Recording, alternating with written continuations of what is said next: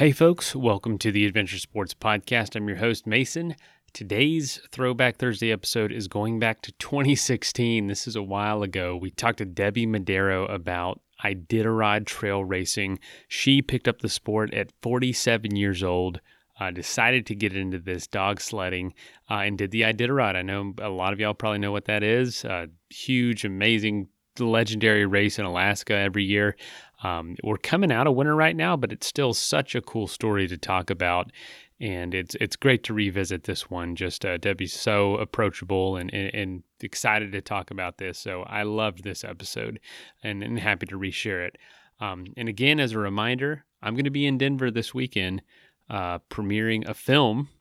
Oh, not premiering. It's it's going to be a tour now. Where we're taking the film on tour, Journey to 100 about one of the Adventure Sports Podcast alumni, Jason Hardrath, uh, his journey to 100 fastest known times. We have a film.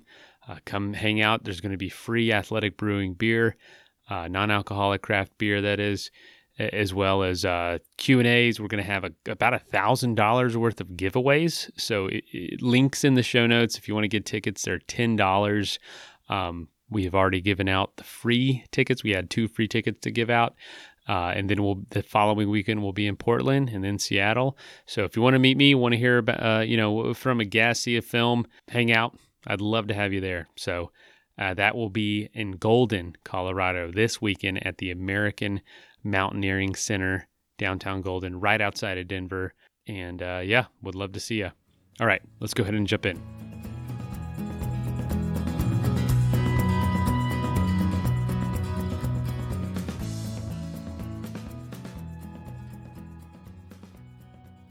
Well, it won't be long before all of the snow is gone and we'll soon be complaining about that heat. So why not have one more winter adventure story on the show before that happens? Debbie Moderow moved to Alaska in 1979 to pursue mountain climbing. But after adopting an Alaskan husky named Salt, she and her family quickly discovered a love for another sport involving these wonderful animals. This newfound love for a husky turned the Modrow family into a family of mushers. In 2003, at the age of 47, Debbie decided to take a crack at the 1,000 mile long Iditarod sled dog race for the first time, and she's with me today to describe her experiences in this 43 year old event. Debbie, welcome to the show. Thanks so much, Travis. It's great to be on. It's good to have you. So, I was telling you, my wife came across your book in the bookstore the other day, and she said you should interview this woman. And I did some research on you, and you look like you're having an amazing story. And I think everybody loves in a story about the Iditarod uh, slug dog race. It's uh, it's been something in the Alaskan history. You know, for like I said, 43 years. They're they're out there on the trail right now. Um, let's get into a little bit of background about you and how you you really got to start in racing sled dogs. Well, I grew up in New England, believe it or not, um, in a family that loved the outdoors and dogs. My dad and brother had hunting dogs. I grew up with English setters and labs. And I also grew up skiing. And so when I graduated from college, I moved west to Wyoming and I came to Alaska on a mountain climbing expedition at the age of 24. Um, fell in love with my husband and the great north and moved up to Alaska and it wasn't all that much longer before I discovered both the Iditarod itself and these incredible huskies that have. I really like to refer to them as the founding dogs of, of the North. And um, I knew that at one point I had to get on a dog sled. Um, I never dreamt that I would end up running the Iditarod or have a backyard dog team that was the center of our family, but that's what happened. So you fell in love with the dogs, and it was just one of those, you know, I need to, I need to try this sport out because the dogs just make it seem so exciting. I mean, it, every time I see them run, it's just like they have this, this true love for for running. They just want to keep running, keep running, keep running. Well, I mean, the first time I saw an Iditarod team, I was just spellbound. I mean, these dogs so in tune with their musher watching a musher go to the head of the line at a countdown at a starting line. I saw that long before I ran it myself. And the canine human bond was incredible. And the joy those dogs have in anticipating heading out on the trail is is really something to behold. Um, of course, you don't just jump in to the sport uh, and and run the Iditarod. Um, our story really began when we adopted one retired Iditarod husky. So your family ended up uh, being a family of mushers, right? I mean, you had other other family members who decided to get into it and also have run the Iditarod as well. Right. Well, we adopted Salt when uh, my children were five and six. And I had just suffered two mid pregnancy miscarriages. I was totally down in the dumps. And a friend called and said, I have a present for you. Um, if you and this dog aren't getting along in the next week, you can return him, but he's going to turn your life around. And I thought, I don't want it. Present, leave me alone. And uh, Salt and I started ski joring together. He he and his harness, man skis, and I mean, he really got me back on my feet, uh, metaphorically and literally. But my little kids fell in love with him also, and before you know it, that same family that had given us this incredibly wonderful animal said, "Let's go to the dog sled trails this weekend. We'll loan you some dogs, and we'll get you guys out on sleds." And so they did. Um, Andy and Hannah, of course, wanted to run in the one and the two dog classes within a winter. And so we had three dogs in our backyard. Then they graduated to the three and five dog classes. So we had eight dogs in our backyard. And um, my husband loved building sleds, making lines, fixing up our truck so that we could carry multiple dogs um, places. And we started camping with them. And it was really the foundation of our family was this dog team in the backyard that got ever larger. well, those dogs absolutely become part of your family as well. So you don't have a, a couple kids, you have a whole group of kids at that point. This is true. so let's talk about the Iditarod a little bit. Um, the history of the Iditarod was based off of what? Well, a man called Joe Redington and a group of his close friends wanted to honor the trail, first and foremost, that went across the state of Alaska that had been used for hauling freight, um, the mail trail during the gold rush days, the trail that had really linked the villages. Um, some people refer to it as the frozen trail. The fact was, in the early 20th century, you couldn't get from place to place in Alaska in winter, in terms of the interior anyway, without a dog team. And so Joe Redington wanted to honor the trail and the dogs that had used it. Um, and he founded the Iditarod Trail Sled Dog Race in 1973. Um, the race has progressed over many years. It has become, you know, way shorter. The record that Dallas Seavey established this week is eight days and some hours. Um, you know, I think the first finisher finished in 20 days or something like that. So it's gotten much faster, much more competitive. Um, but every year, the first Saturday of March, most Alaskans know that it's Iditarod Day, and if you're in the sport at all, it's kind of it's kind of like the axis on the on the calendar.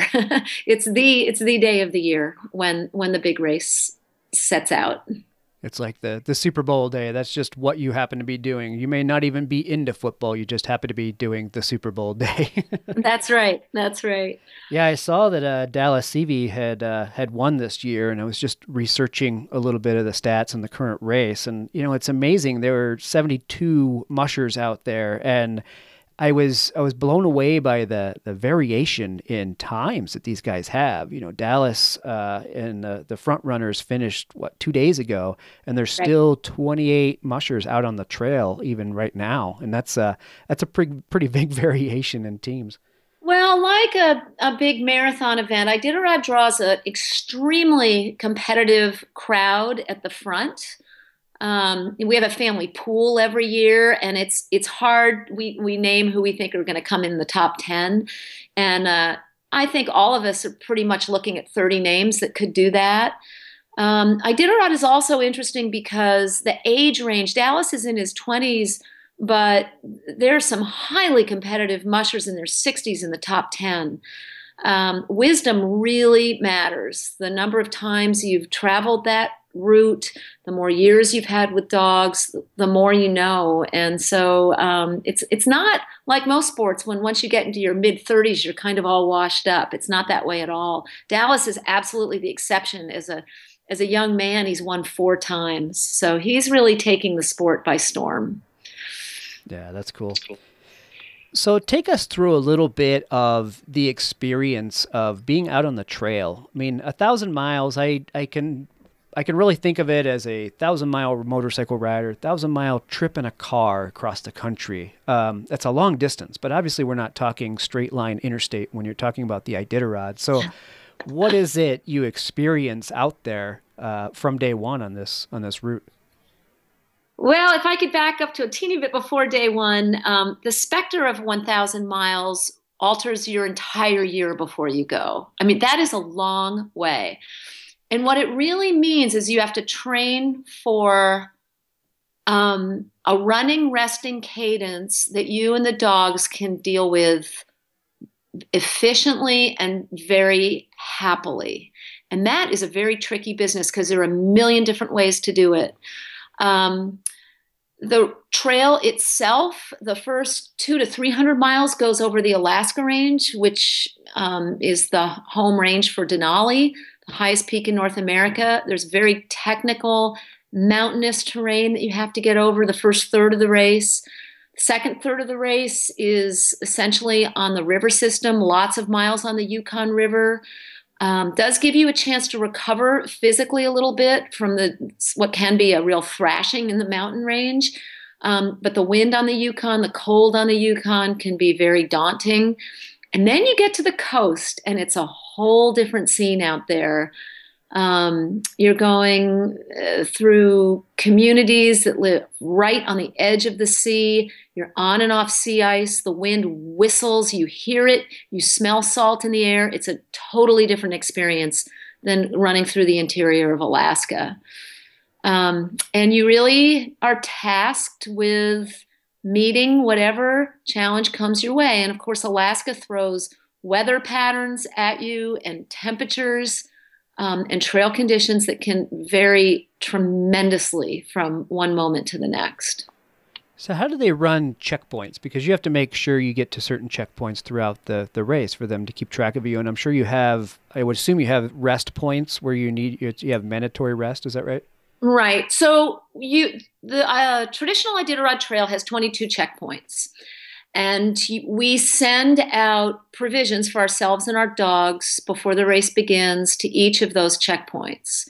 So, dog food, dog booties, your own human food that you're going to eat, massage ointment, anything you would need to care for the dogs, that's all waiting for you. But that's really the blueprint for your race. Um, you're required to stop um, in checkpoints long enough to sign in and out. And at most checkpoints, veterinarians will go over your entire team of dogs. So you stay long enough for that purpose. Um, some people camp a lot between checkpoints. Other people choose to to camp in the checkpoints. Um, there's benefits to both. Uh, and that's pretty much how it works. You start with 16 dogs these days, and you can drop a dog, meaning you can leave it in the hands of veterinarians at a checkpoint to be flown home. That dog might not be into it emotionally. It might be a female in heat that's disrupting your team. Um, might be the wear and tear of the trail, a sore wrist or shoulder, something like that. But dog care is front and center of each one of those checkpoints. Okay. Okay.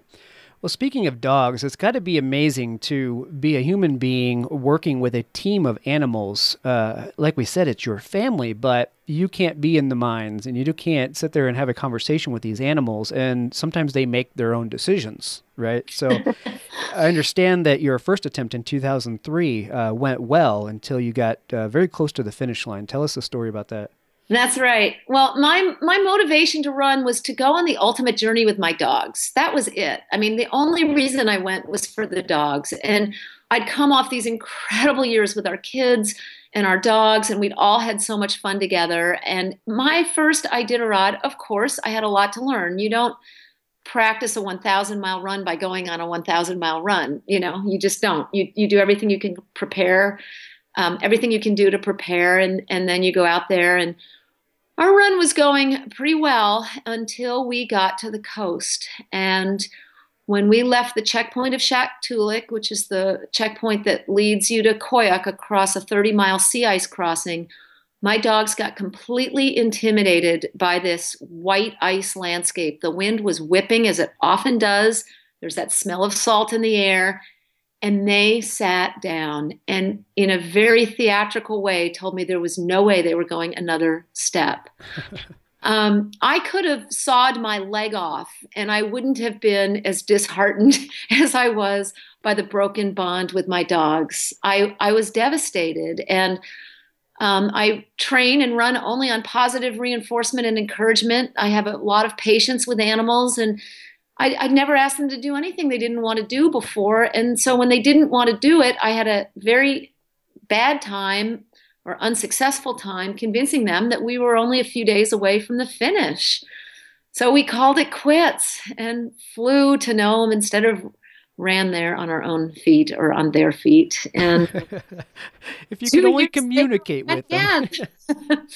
but um, that was a very humbling experience. You know, I, I, had also been pretty successful. No, we didn't have a highly competitive dog team, but I'd been done well in shorter races, and um, particularly given that we didn't have a huge dog team and. Um, I was I was sure I could get to Nome um, without a whole lot of trouble, and I was corrected. Well, So does that happen much uh, to people? I imagine other teams have experienced the same thing from at times. Well, you know, it's interesting. This week it happened to two mushers that I know of. I'm sure it happened to others. Um, you know, a dog team is a very interpersonal, multidimensional entity. You've got 16 personalities out there. They're interacting with you and one another in my case, they were all rookies like I was, or most of them were. We had bought a few dogs that had gone there before. And uh, a lot there's a lot that goes on. I will never know what really happened. I believe that an alpha dog on my team didn't like the coast. Ironically, she was the one she was the one that had gone before and I thought she was really going to give my my little petunias some confidence, but um, she had gone with a very competitive musher before, and you know he finished I think in nine ten days, and and uh, when I got out there, we'd already been out there 10, 11 days when we got to the coast, and she, I believe, um, communicated to the others that this was not a fun place. That's one theory. Another theory is I might have fed them too much. When I get to a point where I get really tired, and you're really tired by the time you get to the coast um, I begin to doubt myself a little bit. And I think most people are probably like that.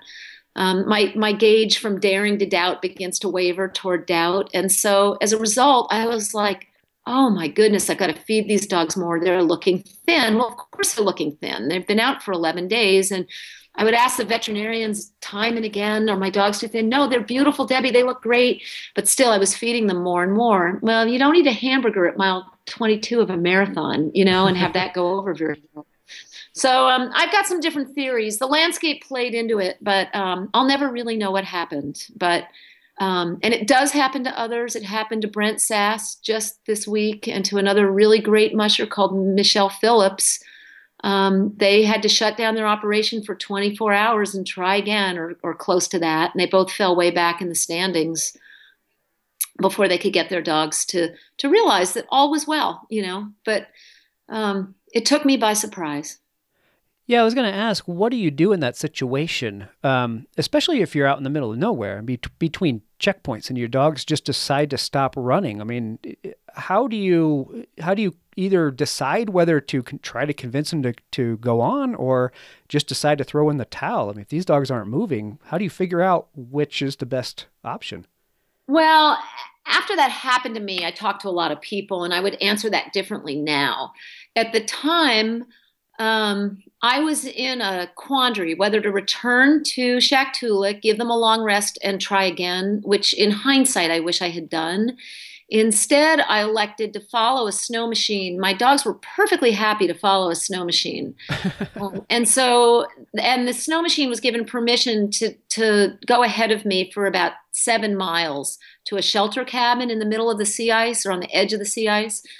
And um, so we followed them and stayed there for 36 hours. And I kept trying to tuck in behind other mushers that were going by but my dogs, they just wouldn't have anything of it. So in the end, um, the race knew I was stuck out there, and they sent out trail sweeps to help bring me back to Shaktoolik, where I, I mean, at that point, it's assistance, and I knew I had to scratch right, right. from right, the race.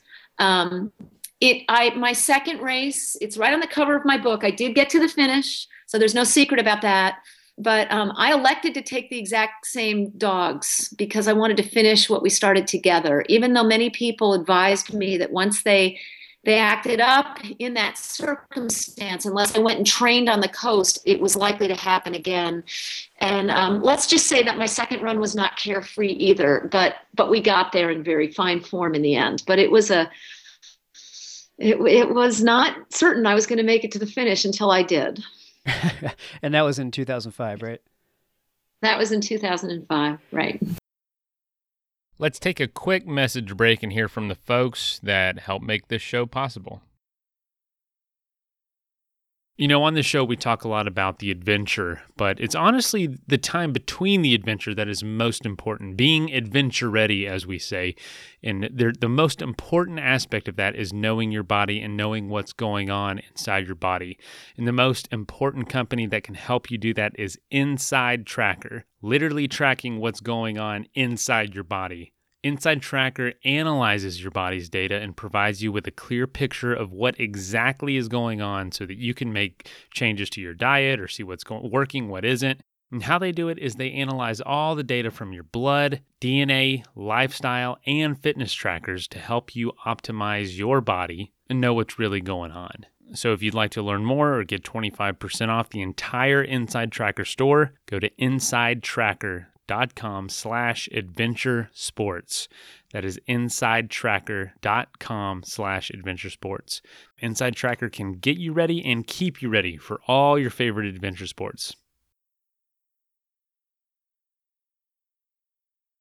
That is plenty of that for now. Let's get back into the episode. So I, I, this is probably a dumb question when I'm talking to a musher, but do you remember the time that you finished in? You know what? I don't even know what place I came in, but the the incredible part of my finish was that I I have been an athlete all my life, and I have um, I've held myself to really high standards. And my Iditarod journey was messy. Both of my races were. The second one went way way better, but um, it wasn't all pretty and Yet, when I got to that finish line, that was the most satisfying moment of my life. And I can't imagine there will be one more satisfying. And I, I think it was because I knew I had changed and I really understood a little bit more about what success really entailed um, instead of holding myself to some perfectionistic standard that I think you can't always control. And um, I, I learned that I wasn't fully in control and I had to get creative and uh, really the lessons on the trail weren't right there at the finish. They were in the in the struggle along the way. Yeah that's got to be amazing a learning experience. It sounds like one of your dogs behind you right now yeah? Yeah one of my leaders is behind me right now. Very just cool. stood up and shook. I could tell. So aside from dogs just deciding they don't want to run what's a, a fun story about a time when things didn't quite go as planned on one of these Oh, you know, mushing, there are lots of those. Mushing a team of dogs. Um, I, I, guess what I can describe most is there's there's one tri- one uh, series of miles in my second race. I left Rainy Pass, which is high, high, high in the mountain range, one morning at 7 a.m. And um, I had taken a complete thrashing the day before on the cliffs of the Happy River Steps. I'd bent my sled, I'd bloodied up my face. I was um, I was mortified but determined because a very um, major landmark called Dalzell Gorge was coming on the next run, and I left early that morning and we went high up on this mountain pass, and everything was so beautiful, and the dogs were trotting in this perfect cadence, and I called out each dog's name, and they looked back at me, and it was one of those high moments um, in life that I just will never forget. I couldn't believe that after all those years, the family and everything else, I had come to this place with my dogs. And then the trail started going downhill. So here I'm, I'm off this, you know, epitome of joy moment. And a helicopter comes up behind me. And we went through these gnarly side hills and then we started snaking around trees. There were huge holes in the trail, and I kept tipping over into one after the other after the other. And I realized that this helicopter was filming me. And I became more and more furious that I was what they were looking for because I knew the front runners of the race were a couple hundred miles ahead. And I thought, oh, I know what they want. They want to see me go off the steep, steep drop off into the Dalzell Gorge. And sure enough, my dogs disappear over this cliff, two by two by two. And I think, I am going to stay on my feet. And I can see that camera dangling. And I, I managed to get over that drop off in one piece. And after this miserable performance that I knew very well they'd been filming, I just I had on these big Arctic mittens and I raised my hands over my head at that helicopter and raised my middle finger. Of course, they didn't see it, and I never would have done it publicly. and I just thought, take that. I just did that well. So, and the dogs are just rolling in the snow. I I really think you know a moment like that. It took me out of myself. It made me it, irritated me, but it brought out the best in me because that helicopter was really like a challenger, you know, just saying, if you don't do this, this is going to be on some TV show and you're going to really, you're going to really be out there. And I just thought, darn it all, I'm going to do this. And I did. So the dogs were really happy. And so was I when that was over. and you raised your mitten in triumph. And I raised my armpits to the sky. The helicopter had no idea. They thought it was the victory sign. Little did they know what I was doing. You were number one at that moment, right? Yep. That's great. Well, let's talk about your book. Um, your book was just released last month, if I'm not mistaken. It's called Fast Into the Night A Woman, Her Dogs, and Their Journey North on the Iditarod Trail. So, your book is more than just the Iditarod Trail. So, take some time, go into it, tell the listeners what it is that they're going to be reading, and summarize it. How's that? Well, I hope what I did was write a, a, true memoir, meaning that looking back to the lens of time, I tried to make sense of the story I lived, and I wanted to honor the dogs by writing that story. So I hope I did those two things. Um, the book uh, juxtaposes chapters um, of narrative about my two runs to Nome um, interspersed with flashbacks to my story as a young girl with these incredibly um, wonderful parents in Connecticut. Um, and as the stakes of my Iditarod journey go higher, I dig deeper into my past and my relationship with both my present family and my um, my original family. So um, it's a it's a love story about the dogs. It's a story about how I met my husband. It's our family story, um, and I, I believe as well, it is illustrative of of what an honor it is to have had such very cool and adventurous parents. Yeah, that's cool. I was looking at the uh, the reviews on Amazon, and it's definitely getting some good reviews. So it, it must be a good book. You must have done a great job. Well, I'll tell you what um, it was it, it might have been harder to write the book than it was to, to run the race. Five years into it, I was meeting with editors and agents who were saying, "Oh, it's this kind of a story," or "Oh, you need to write about that." And I thought, "Darn it!" I was sort of like they were kind of like the helicopter in the sky. I was like, "This is my book. I'm going to write my story." And I went back to school and got an MFA five years into writing it, and so um, that that really made all the difference. Um, I, I needed to find my own voice and and get the craft of writing um, into a into better form. So um, I was pretty thrilled. Soon after school, I sold the memoir to Houghton Mifflin Harcourt, which is a dream for a writer. Yeah, absolutely. It's so tough to do for so many aspiring writers. Yeah, I'm I'm very fortunate. They've been so wonderful to work with, and um, it's it's it's been a real joy. My book tour was a, just a wonderful, wonderful time. Well, great. Well, you mentioned uh, before the interview that uh, you might indulge us and, and send a couple of books out. So we would love to be able to give those away to uh, to the audience and uh, and get some people uh, hooked up with your writing. No, that'd be great. I, I love having readers. After working on the book for eleven years, to to talk to readers and to get emails from readers makes me very very um, happy. Very cool. Okay, and so where can people go find out more about you and the book? Well, I have a website, debbieclarkemoderow.com. That's Clark with an E. Um, you can you can buy the book through Amazon or through in your independent bookstore right off my website, um, or go to um, your own bookstore and ask for it. Hopefully, they'll have it. Um, and my, my website, my Facebook page link, and my Instagram link are right on my website. So the website's really the best best place to go. I do blog a couple times a month, and there's a newsletter. Sign up on my website so you can get my blogs by email, and I I um or you can see them on the website. I put pictures into the newsletter as well. Okay, great. Well, as usual, uh, we'll get your website linked up uh, on the AdventureSportsPodcast.com site so that people can find it easily and uh, find their way to you and your book. Well, that would be great. Yeah. Thanks so much. So let's talk about motivation to do all this. This is not an easy task to uh, to take on thousand mile sled dog race where do you draw your motivation from to go through all the training and the preparation to do these?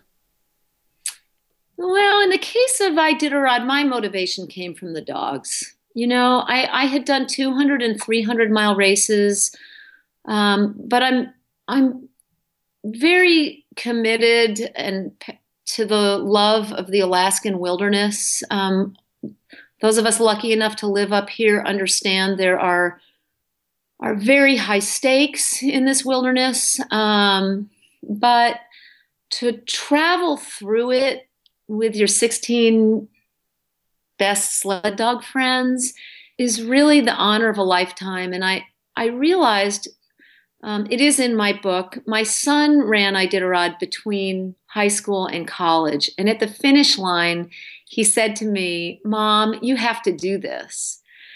And I honestly, I was such a mom. I never, ever would have put my mushing ahead of of Andy or Hannah's, our children, um, while they were at home. Mark wouldn't have either. My husband. Um, but when my son, my 18 year old son, said that to me, and I knew I was looking at the empty nest, I thought, I will. I'll do that. We've got 22 dogs in the backyard, and this is the ultimate chance. And I realized I was incredibly fortunate to have that chance. So it almost felt wrong not to um, take advantage of that really incredible opportunity. And by the same token, by the time I got done with what turned into a 2,000 mile Iditarod, I felt like it would be really selfish not to write a book. I felt like I needed to share it because it, it, it was such a big experience. And then if I kept it all to myself, I felt like that that was wrong. So immediately at the you know Andy handed me this legacy to run Iditarod, and before before I crossed underneath the Burled Arch finish line in Nome, I knew I was going to run. I was going to write a book. I just I knew it because I wanted to give something back. So, would you think about, or do you have any plans on doing another one?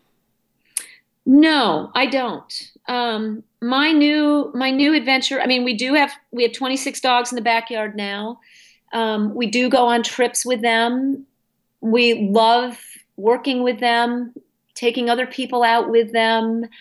Um, but my new adventure, the, and I guess I define adventure as sort of being on the cusp of something I'm not sure I can do. I, I really want to write about um, interacting with other species in the context of climate change, which is so evident where we live and so I'm I'm really hoping to write another book that does include sled dogs and possibly interactions with other species like migratory birds. Um, the landscape up here is changing in front of our eyes. It's not subtle at all. And uh, to retrace my steps back through landscapes I've traveled in the last 20 years with dogs and otherwise um, is, I think, where I want to go now with my writing and uh, I I think I will return with dogs to some of those places and and have it be part of the project.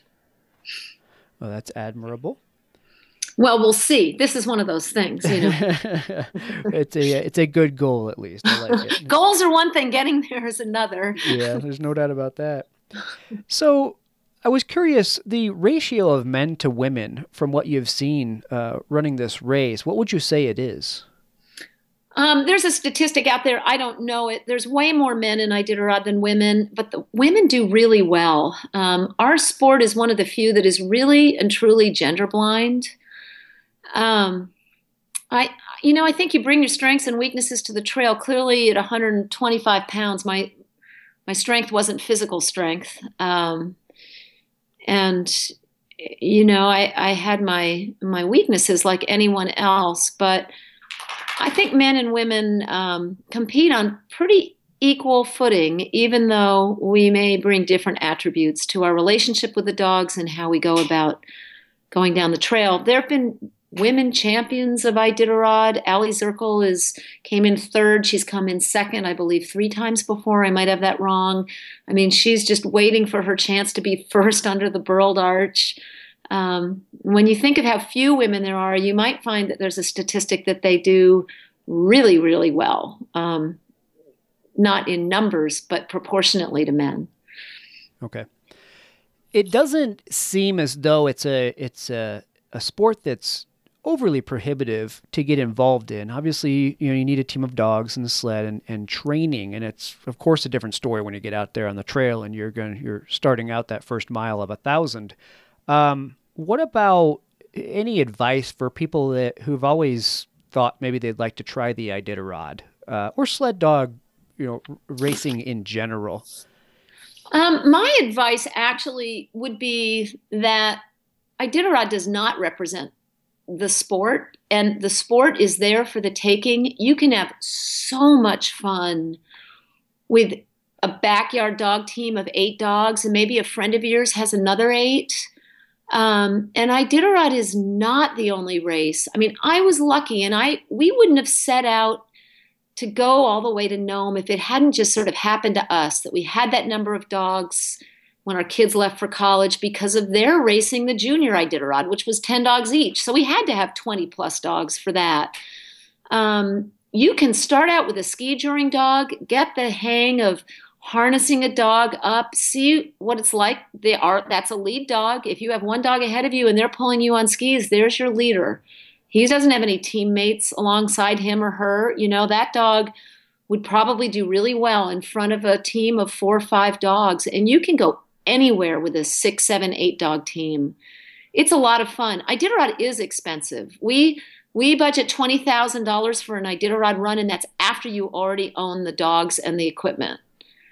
So oh, that's uh, yeah, that's more prohibitive than I would have thought. That's a lot of expense. well, there's vet bills, there's supplies, there's equipment, there's new equipment, there's better equipment. You know, the, you send out extra supplies. It, there's a lot that goes into it, but the the lifestyle, sharing your life with a small group of dogs in your backyard, if you love winter um, and you love dogs, is an incredibly um, inspiring and satisfying experience. I think ski joring sounds and looks amazing. Uh, I did. I had never even heard of it until uh, a previous interview on this show. Um, and he had mentioned ski joring and explained it a little bit. Would you go into that a little bit because it just sounds like you, it'd be a blast? You bet. When I first adopted Salt, he was seven, and um, I I was out of shape and down in the dumps, and I took that dog up to the parking lot above our house and and pulled out his harness, and he went crazy. So you put the harness on the dog. You've got on typically cross country skis or mountaineering skis where your heels are free. And um, I attached a rope to the end of his harness. I had on just a belt that day. I knotted it around my belt and said hike. And I mean, we took off. And thank goodness I had an alpine ski background because we went flying down the trail, this dog and I. And it's so fun. And um, it's I, I, mean, I still look back fondly with a team of dogs. You're dealing with a team dynamic, but there's nothing like that one ski joring dog and you running through a snowstorm, going around a blind corner, running up on on um, a moose, or you know, in the lower 48. You know, for us, it's caribou. I mean, that and and the dog's excitement, and you thinking, "Whoa, what are we going to do? This? Am I going to put on the brakes? Am I going to plunk myself down so we don't move any further?" I mean, the one-on-one with the dog is incomparable. And it really is the heart of the mushing relationship, too. You've just got an ever um, more complicated dynamic on the line in front of you because these dogs are not machines. They're full of personality and pep. That sounds like a blast. Are there any, do you know of any tour outfits that actually do skijoring? I mean, you, you hear like a lot of uh, dog sledding outfits that do tours, but I've never heard of skijoring as, a, as an option for people to try. You know, I don't know about that. I bet they exist, but that's a really good question, and I've never been asked that question before. I'm just thinking of things I would like to try, and that, that Yeah. would be one of them for Maybe sure. Maybe that's what we should do next. Take Yeah. people out skijoring. That's you a really should. And then invite me up. Right, right. yeah, that sounds like a blast. I saw you uh, video of you as I was researching you a little bit, and you were uh, you were actually being pulled on an ATV by the dogs. And I assume you were out running and training them. And I thought, wow, my my son, my 12 year old son, would absolutely love the idea of that. He loves ATVs and he loves dogs. So what could be better than that? Right. Well, that's how we start training every year. Our training starts usually in August. It's good if it's 50 degrees or less. And we hook our team up to an ATV as if it was a sled. And then we drive the dogs through their early miles of the season. You know, we hope for October snow, but sometimes the ATV season goes on for a while. It's good and cold if it's colder than 10 below to sit on one of those machines. It's not my favorite thing to do. But the dogs love it, you know, and they get in really good shape pulling those machines. Um, I'm sure better for a 12 year old boy. that's right, I probably shouldn't have said that. I'll probably be bugged to buy a team of dogs and a, an ATV right, at this right. point. And you better watch out if you get one dog for skijoring. It's a slippery slope after that. Yeah, I'll bet. Oh, that's what I was thinking. I could limit it to one dog, and we could still have fun.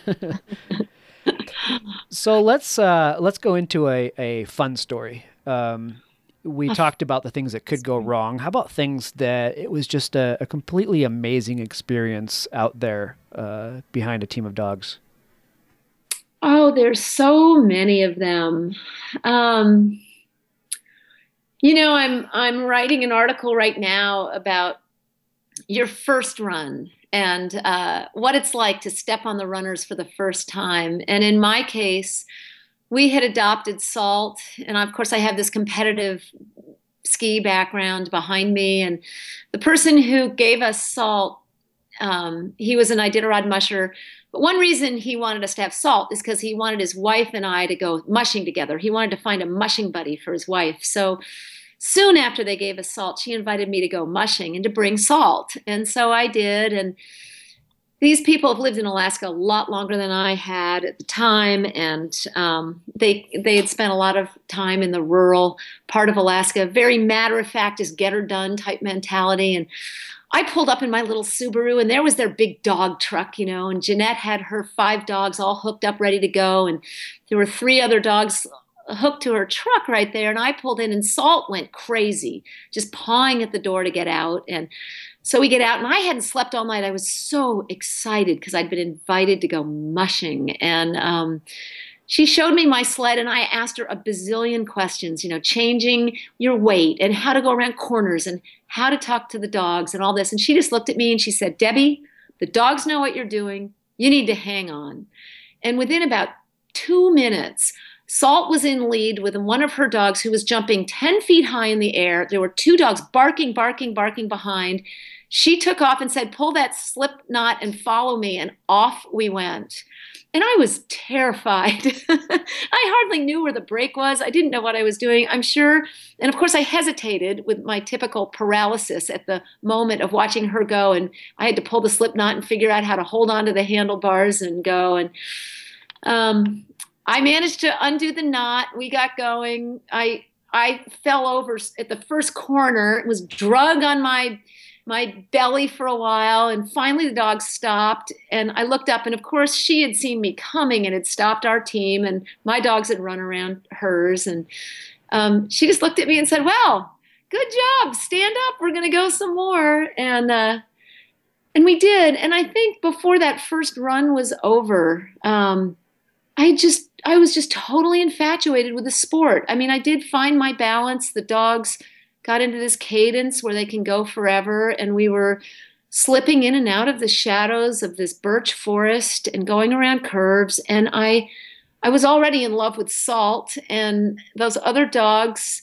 were out there with him. And um, I, I knew that I would do it again. I didn't quite know how. I kind of had this desperate yearning to be invited again soon, and and that did happen. But um, the the beauty of it, the beauty of connecting with another species to move down a trail um, and even on that first run, you know, I was thrashing around. It wasn't all it wasn't all easy. It wasn't all pretty, and it was so much fun. And at the end, I remember we get close to the trucks again to this big parking area, and there are all these big mushers putting out 20 dog teams, you know. And here I come bumping along behind Jeanette. I had no idea how competitive those dogs would feel when we got to the parking lot. And my four dogs started passing her. Again, I fumbled around trying to find the brake and I tipped over again and got drug up to the, the truck on my stomach again. I was just laughing. And before I knew it, those four dogs are, are pouncing on me and wagging and rolling in the snow. And I, I just, you know, you had to laugh. It was great. It was wonderful. That was introduction. That's great. It paints a great picture. It sounds like they're giving you dog high fives there at the end of it. Yeah, yeah. They were, they were in a big tangle, and I'm sure the other mushers were like, "Oh, brother, that's a that's a messy operation." But I, I was I was already smitten. uh, that's awesome. Sounds like a beautiful way to spend time in the woods with uh, some animals that you truly love. Well, it is, and of course, the next progression is going camping with them, do like a cabin. And then you're putting out straw for them and feeding them three times a day and going on runs with them, exploring new trails, coming back to the cabin at night, cooking them meals, sitting around a bonfire right near them, going to bed, listening to them howl at night. I mean, that's being out on the trail with a team of dogs. Um, with our young family, we did that every spring break for years. That's when we stopped coming to Colorado skiing. but um, it was it was really uh, it was really a joy. Oh, that sounds awesome. You got my attention there because that's you know anything anytime where I can pack something up, you know, whether it be a backpack or load up a motorcycle or sounds like load up a, a, a sled dog team and a, and a sled to go do multiple overnights uh, back in the mountains would be it would be an amazing trip to do with these guys. It's pretty great. And it's pretty great to see the trail through their eyes. You know, if, if there's a wild animal ahead, you know it because they raise their necks and their ears go get taller and their tails might get puffed up. So you know you're coming up on something, you know? And so you, you get to know your dog so well that you know you know what's coming um, through them and through your relationship with them. Yeah. Um, and so it's a really fun. It's a it's a very it's a very enlightening way to move through a wilderness in the winter. Yeah, I can imagine. Well, you paint a beautiful picture. Debbie, I appreciate you coming on and, and sharing a little bit of uh, dog sledding and skijoring and telling us about your book. Um, it sounds like an amazing story, and I, I really do look forward to reading it myself. Well, thanks so much. And I, um, like I said, I just wanted to celebrate these incredible dogs and, and share their share their world as best I could. Well, we look forward to it. I appreciate your time, and you take care and have a good evening then. Well, thanks so much for having me on your show. My pleasure. First of all, thank you so much for listening. It means the world to us that you choose to listen to the show. If you'd like to help us further, you can leave a review on iTunes, share us with your friends, your family. It goes a long way to grow in the show. You can also support us financially through patreon.com slash adventure sports podcast. Link is in the show notes. And also, if you have an idea of who could be a good guest for the show, we're always looking for people to tell their story uh, about the outdoors or adventure. So if you know someone, please reach out. Email us at info at adventuresportspodcast.com. And until then, get out there and have some fun.